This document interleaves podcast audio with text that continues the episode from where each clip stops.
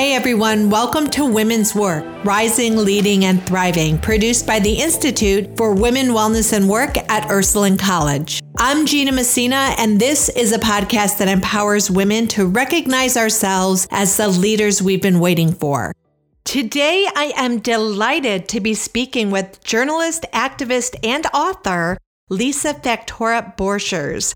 She has served as the editorial director for Bitch Magazine, editor for Literary Mama, and you've likely read her work in one of the many publications she's written for, including The Independent, The National Catholic Reporter, Bomb, In the Fray, Truth Out, and the list goes on. Her writing has also appeared in several anthologies, and she is the editor of the book Dear Sister Letters from Survivors of Sexual Violence, and Amazon's bestseller Care Work. Keep your eyes open because her memoir is going to be released soon.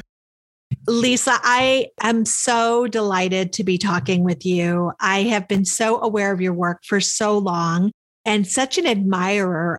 I love the way that you refer to yourself within your career and that you talk about yourself being a writer. I would love if you could talk a little bit about why you choose to identify that way. Well, thank you for having me on. I'm so excited to connect with you again. I'm that interest and fascination and you know just that that camaraderie is is mutual. I've been a long admirer of your work and your voice, so I'm really honored to be here. I think everything that I do is a connection and opportunity for me to express who I am in the world. That's like my uh, relationship with language. And so, with all the opportunities that writers have to describe who they are author, poet, storyteller, truth teller, you know, there's so many wonderful ways that we can describe who we are and what we do. I really just settle with the descriptor of writer because I see it as an opportunity when people automatically just ask, well, what kind of writing do you do? It really opens up the invitation to talk about my work in the present, which I am hoping folks see as genre bending and kind of pushing boundaries that is yes, it has journalistic um, elements in it. There's uh, there's reporting, there's um, storytelling, there's there's fact checking, there's research, but there's also there's also an element of lyricism and poetry. And um, the very broad umbrella of creative nonfiction just is my home base. And so, just describing myself as a writer feels the most liberating and the most inviting for me to have dialogue with other people who ask this is a very common question so what do you do i really love the way you explain that and you know use language in a way that is liberating for you mm-hmm. which i think is such a beautiful idea and i appreciate the ways that you use your voice and that you use language to address the inequities that exist in the world. And I wonder like how did you find your voice as a woman who wants to work towards creating positive change in the world and using your voice to do that? Hmm. I don't think that there's one moment where any person or any of us like discovers their voice, capital V. I think that the longer I'm in a relationship with language and a relationship with publishing, the longer I'm in that relationship, the more I realize that we have voices and we have many different forms. I think, particularly for women of color who have to negotiate so many different identities in the world and so many roles that you begin to have a clear idea as you get older and wiser and more developed in your storytelling that there's so many ways to tell the same story. It just depends on who's listening. And the longer I'm in relationship with language and the clearer I become with my relationship to language, the more I realize I have many kinds of voices. There's the voices I have like as my as a mother, the way I talk to my children, the way I tell a story to them.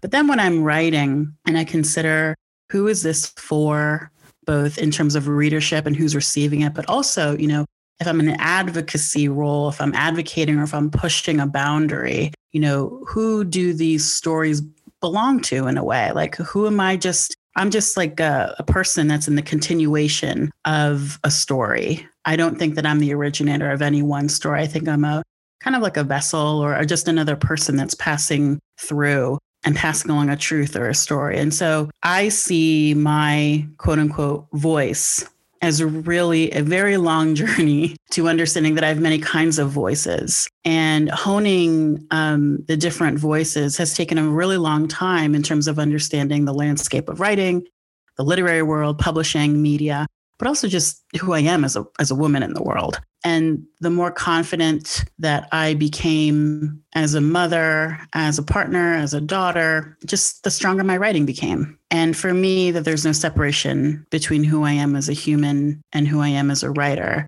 When I think of like, when, when did I find my voice? I feel like I'm always refining my voice over and over again. Um, anytime there's adversity or hardship, pain, and I do the work to heal from that, my voice strengthens and then my writing is stronger. I can't tell you how much I appreciate that statement that there's no separation between you as a human being and you as a writer, that it's mm-hmm. one. And I think so many of us often compartmentalize our different roles and see us as, as being one person over here and somebody else over here. Or that often when we're engaged with persons in different roles, we're not always recognized as whole persons, especially as employees, right? That we're right. recognized as a person who is doing a job, but not necessarily as also a mother, um, also, you know, a partner, also uh, these other roles that we have. And if we could address each other as a whole person, I think that our world would function in such a more positive way. I think that is one of the critical things that we need in leadership today is to recognize the people that we're engaging with and recognize our teams and our collaborators as whole persons. And I think that that statement shares that so beautifully. Yeah. And I mean, aren't we getting like such a graphic glimpse of that like right now? Like on, you know, through the pandemic and, you know, I think a lot of them, these instances of viewing all of the facets of our humanity is like captured on Zoom all the time. Like, how many times are you seeing all of this personal life behind the business, you know, behind your job? And you see kids in the background, or you see, you know, a crooked picture, or you see you know, someone just made their lunch and, you know, you can still see like the pan and the spatula there. yeah. And, you know, like, and, you know, my partner, I mean, he is a consultant. He's on, you know, and, you know, on his calls and his Zoom. And I've walked in the background, you know, and had that panic moment of we're giving off these signals all the time that we're human. And then I just started wondering, like, is that necessarily a bad thing? You know, is that they know we've got two kids running this household and, you know, Nick and I are just along for the ride. just trying to make sense of everything. But yeah, I and I think one thing around um, work is I don't think that we're responsible, you know, to always cater to every single person's need as as a human being. You know, I think like a lot of people ask that question of women all the time in the workplace of, well how are they supposed to you know perform all of the duties that they're supposed to? And you know they're still a mother. You know i can't i can't give them half an hour off every day you know to go pick up their kids. I can't do this you know particularly um, managers or people who are in a supervising role. They're always asking you know how do you do that? You know how do you recognize someone's humanity essentially you know all the multifaceted things we are I think that's the difference between leadership and management is I think that leaders mm-hmm. are very visionary and strong leaders are engaged with emotional intelligence and see the possibilities ahead. And I feel like management is really focused on just going by the book, disciplinary mm-hmm. measures, you know, yeah. um, and there's no involvement, there's no change, there's no growth with that. So I feel like exactly what you're talking about being an empathetic leader and engaging people your team from a place of empathy using emotional intelligence mm-hmm. would shift everything. We know this from all of the studies that are done, like Google, why people love working at Google, uh, you know, mm-hmm. because they have nap rooms and food and all of these things, right? But what they find is that their their employees are far more productive because exactly. they feel cared for, right? They feel cared for and appreciated and recognized as whole persons. And then they're more productive. They want to do something for the company, which I think is really important to acknowledge. I totally agree. The research is there there are examples and models that are being done all the time. I was on um, a retreat yesterday for a nonprofit um, I'm a board member on, and all of the board members are from all different disciplines, all different industries.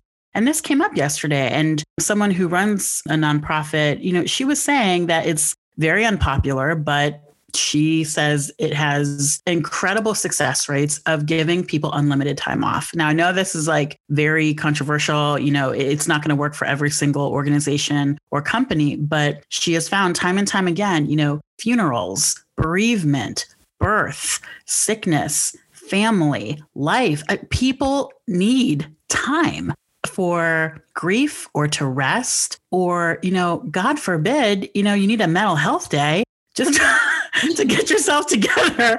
You know, it just, I'm not trying to generalize and say everyone should do this and it's really easy. I, I, understand that there's a lot more complexity around policies and, and all of this stuff. But I do think that there is so much space around our work ethic that we can continue to improve upon, particularly for women in the workplace. I couldn't agree more. And interestingly, I I just read an article that said, you know, women aren't working from home, they are living at work because it mm. seems like not seems like it's true. Women's work is never done. It's always something. And I think that gender split and responsibilities is getting better and some households have it down, which is awesome, but I think most do not. And so, not being able to go to a physical office and have that space where you're just focused on your work is really challenging. And mm-hmm.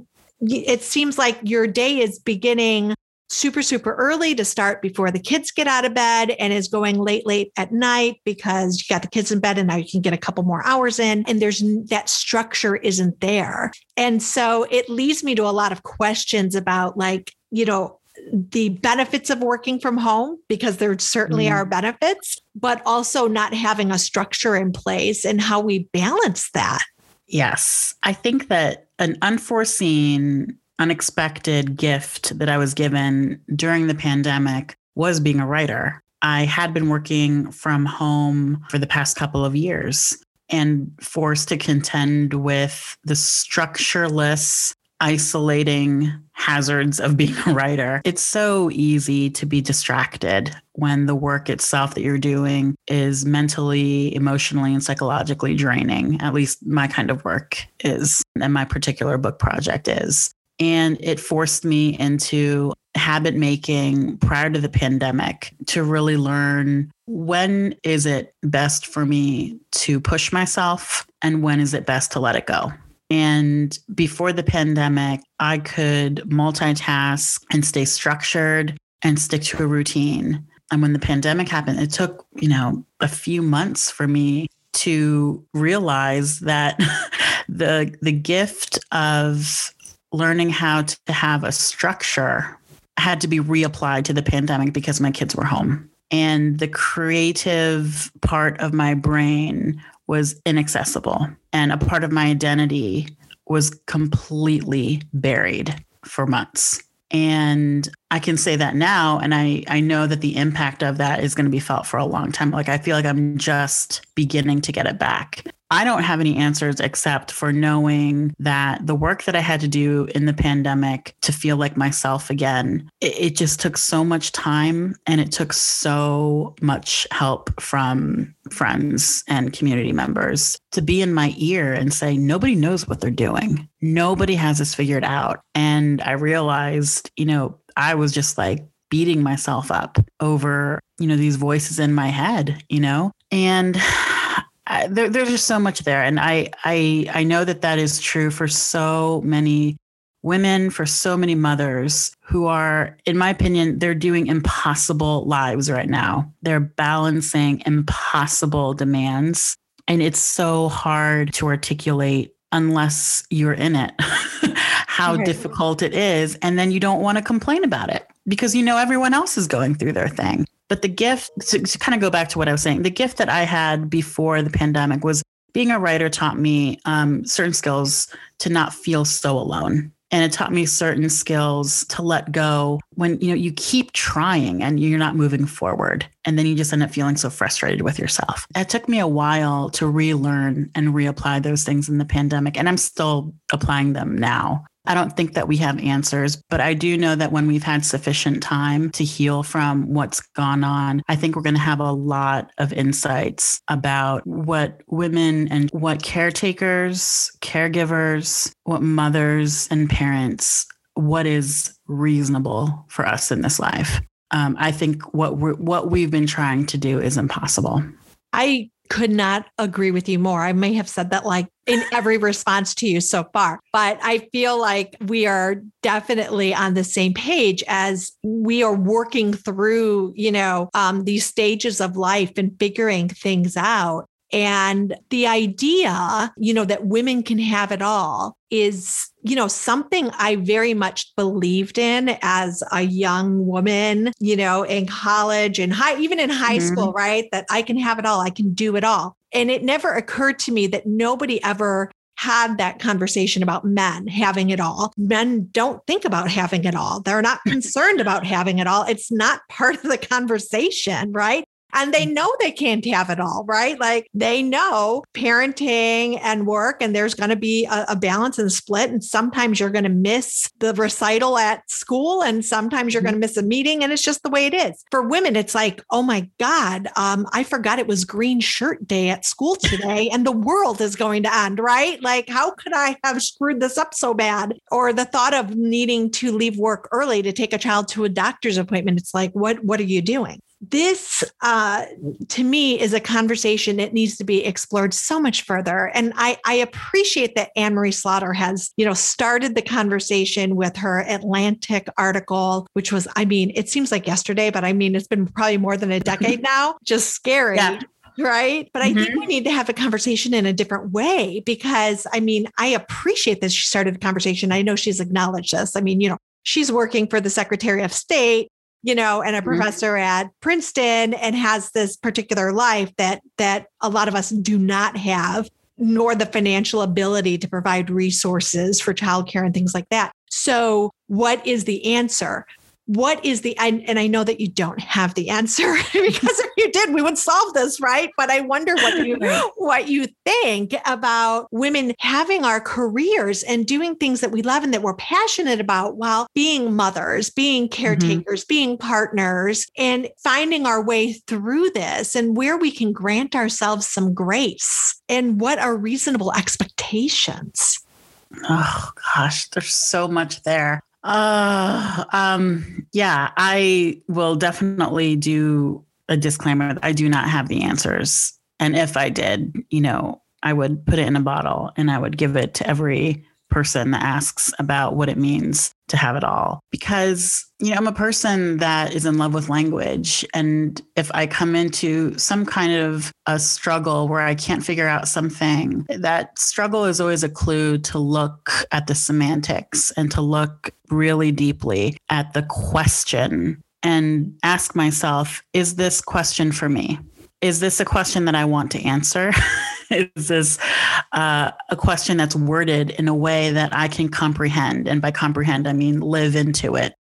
I think it is an extremely layered question because it's also a nod to the American idealism of what it means not just to have it all, but that this is a very gendered question. It's not just a question about having, but it's a question of being and living up to and idealizing and dreaming. And because it's such a gendered question for typically cis women, it's it's a question of what it means to be an American woman. And I have thought about this, you know, for the better part, you know, of my adulthood. And it has changed so much every time I've tried to ask myself, like, is this it? Like the first time I published a book.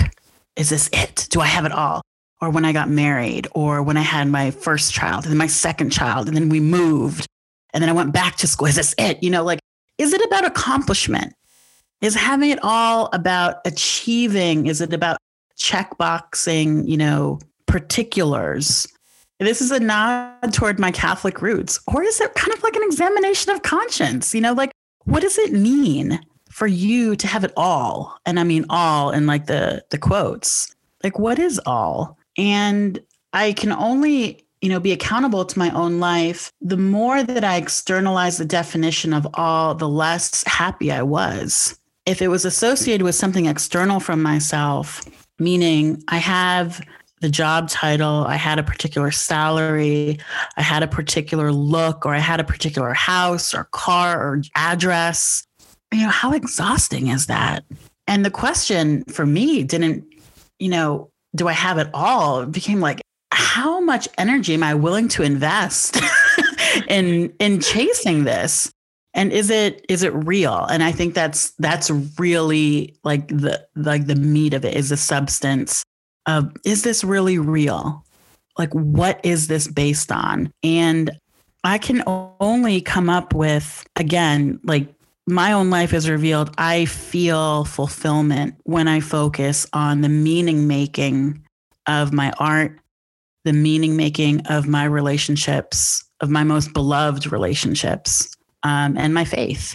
And those three are in constant conversation.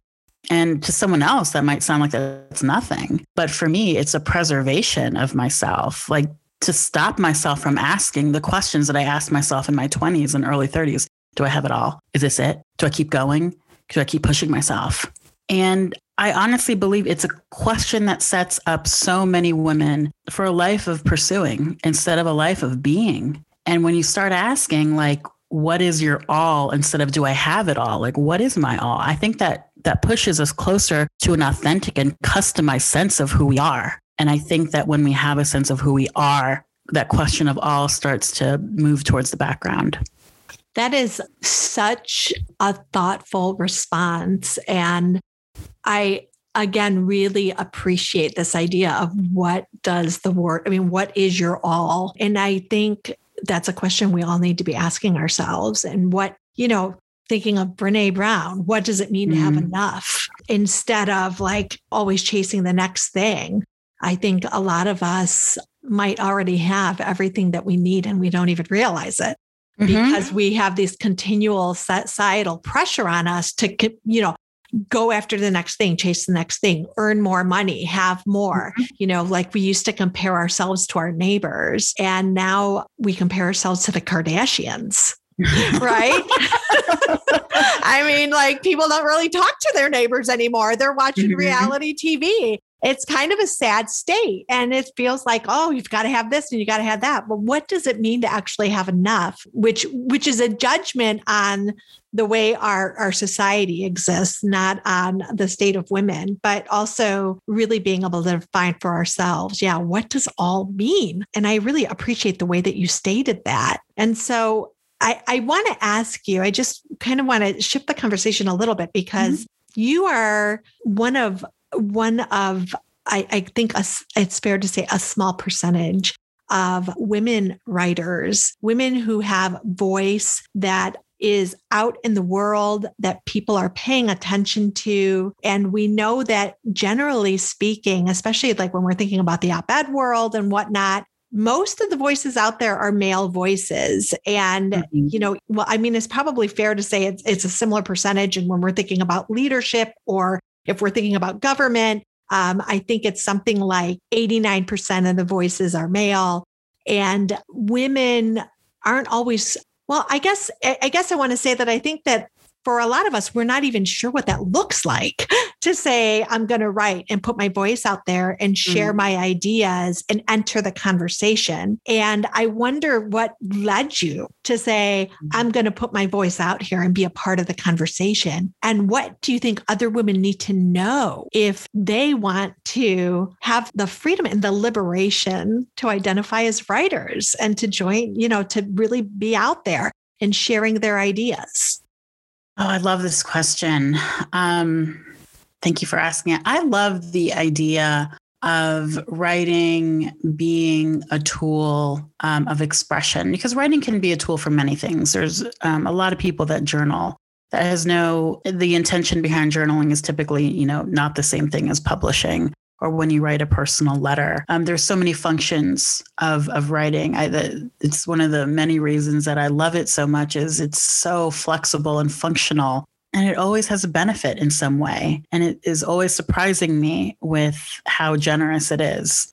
And one of the the functions of it is you know putting your voice out into the world um, that comes with many fears and it comes with a lot of um, imposter syndrome and it comes with a lot of hesitation for me. Anyway it did. And i i think that my ability to step out into the world with my voice you know similar to how i talked about my writing process it wasn't always i wasn't always writing to put my voice out into the world for others to hear. It was just i was seven years old and I just didn't really like the way books ended. So I'd rewrite the ending um, and I'd just keep it for myself. I love this. That is amazing. I'm like, you know, I didn't really think that that was how I wanted the end for that character. I'll just rewrite it. that is so so great. I wish I had that kind of audacity. Um, like today, I'm a little more fearful of of saying that. Well, I don't like that, so I'm just going to rewrite it but I think it started there. And and then, you know, little by little, I just started I I just loved the process of of writing for like the yearbook or you know writing for school publications and it wasn't about circulation it was just about how fun it was um, to have a conversation with people have them read your idea or thought and then they say something back to you about what their thought is. And that whole like reciprocity you know it was just so exciting but it was mostly just fun. But the first time that i published something you know outside of school i was in high school i was pretty young i was like 14 or 15 and i was going to be a physician. My parents were like, oh, you know, you're going to be a doctor, you're going to be a physician. I'm like, of course, yes, that's what I'm going to do with my life. And so my parents uh, signed me up for this med camp. And med camp was this, um, it was at the Ohio, I, I, don't remember the whole acronym, but it was basically all of like the, the medical schools, the Ohio Northern, um, sorry, I can't remember like the acronym, but they had this weekend for, you know, for kids like me. You're like, I'm going to be a physician one day. And you just went to med camp for a whole weekend and you got to like actually hold like physical hearts, physical lungs, and you did dissections oh, and labs. Wow. And it was awesome. Like to this day, I can still remember the weight of holding these hearts in my hand. And I remember afterward, like I ran home and I told my parents, I'm going to be a physician. But the first thing that I did that night when I got home was I wrote like an op ed for my paper about how there needs to be more girls going to medical school. Something like that, you know? And like looking back, it's so funny to me. It's so typical in some ways of like, I had my eyes set on what I was supposed to do, and I didn't have my eyes set on what I love to do.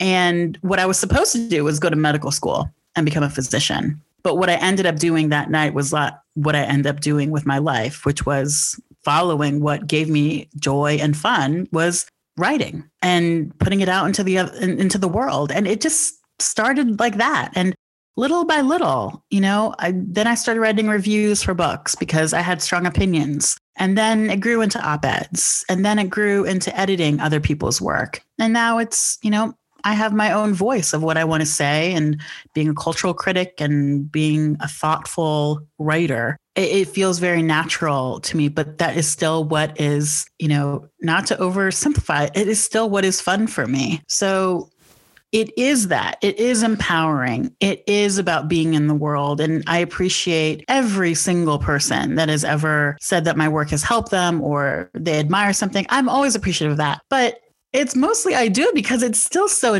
it's so exhilarating. It's so wonderful and fun to be able to do the thing that you've always loved. That's really I think what we're all chasing.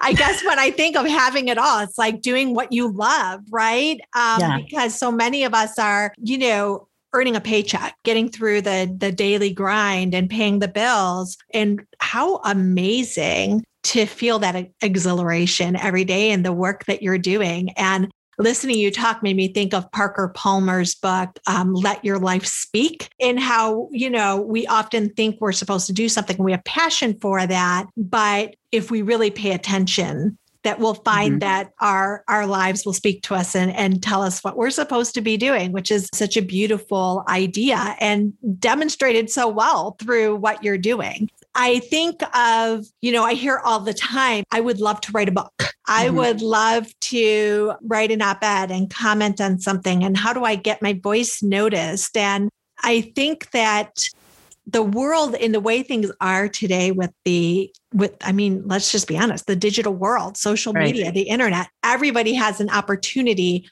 that's not fair if you have access mm-hmm. to the digital world then you have an opportunity to put your voice out there and and to get started at least in a way of articulating your ideas i wonder what you would recommend for someone who's listening that is like i would love to challenge myself to write and share it yeah um i just realized like i got so caught up in my medcam story I did not connect, which was like the point of your question of, you know, how can other other people write? And I I loved I your think med my- school story. I loved your med school story. It was fabulous.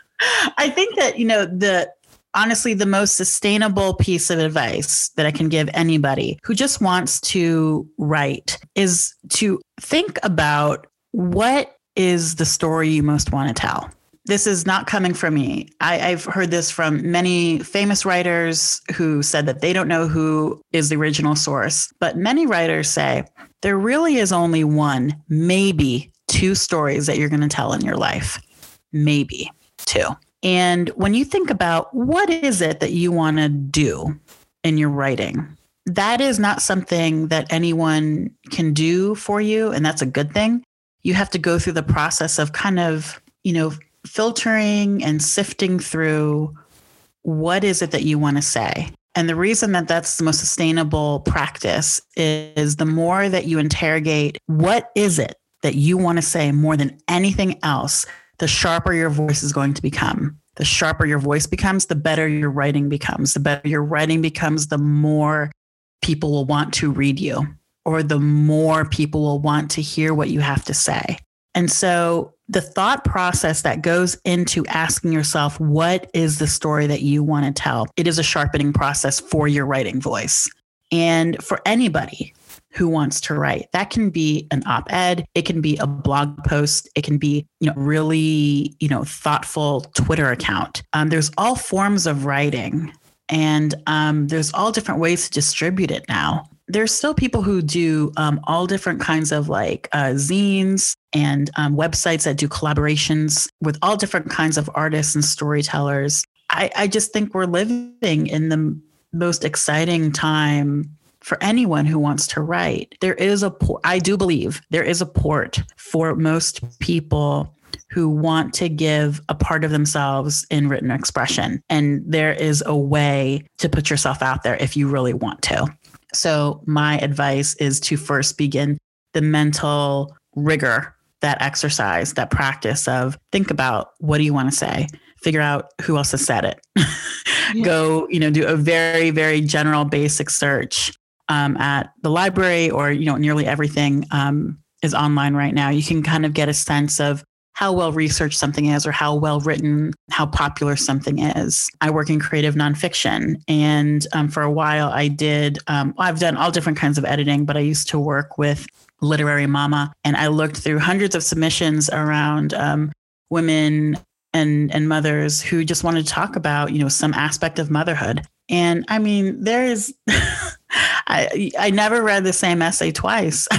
There's just really so oh my goodness. I mean, people are so uh, I, they're, they're so they're so devoted to what they went through um, in their experience of motherhood. I've read pieces as short as a few lines of a poem to, you know, manuscripts of like people who swear that they have, you know, the longest and best story to tell.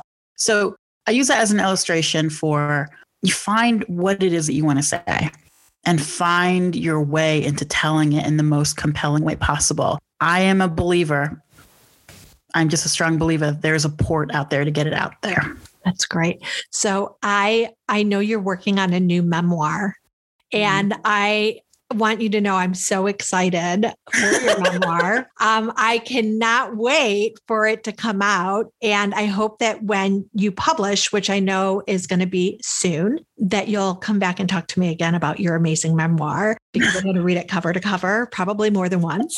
and I just, I have one last question that I have to ask you. Last question, and and we'll wrap up. But I am dying to ask you, what is your favorite piece of writing you've ever done? Is that like having a favorite child? Like you just don't Yes. do that? Oh, wow. Um, I will say this. My favorite writing is honestly what's coming out post pandemic. okay. Uh, and I think that I will probably write about this in a couple years whenever I've had more sufficient time to really reflect of over the year of 2020. But honestly, my my favorite writing has been just what I've produced in the past several months. And it's just this this stripping away of anything excessive. And I I don't know if it was like the constant looming of fear that I was going to die. You know, in the pandemic, I was so afraid of of COVID. I was so afraid to lose uh, my parents. I was so afraid of. I was so afraid for the world. I mean, to be honest, I, was just I was just in a deep place of panic all the time. And um, the healing that I had to do and the help that I had to seek out to kind of come back to my body and to come back to a pace of life that was healthy for me created something within my writing practice. I felt this like urgency, like I don't want to do any more throat clearing. I'm going to get right to the jump.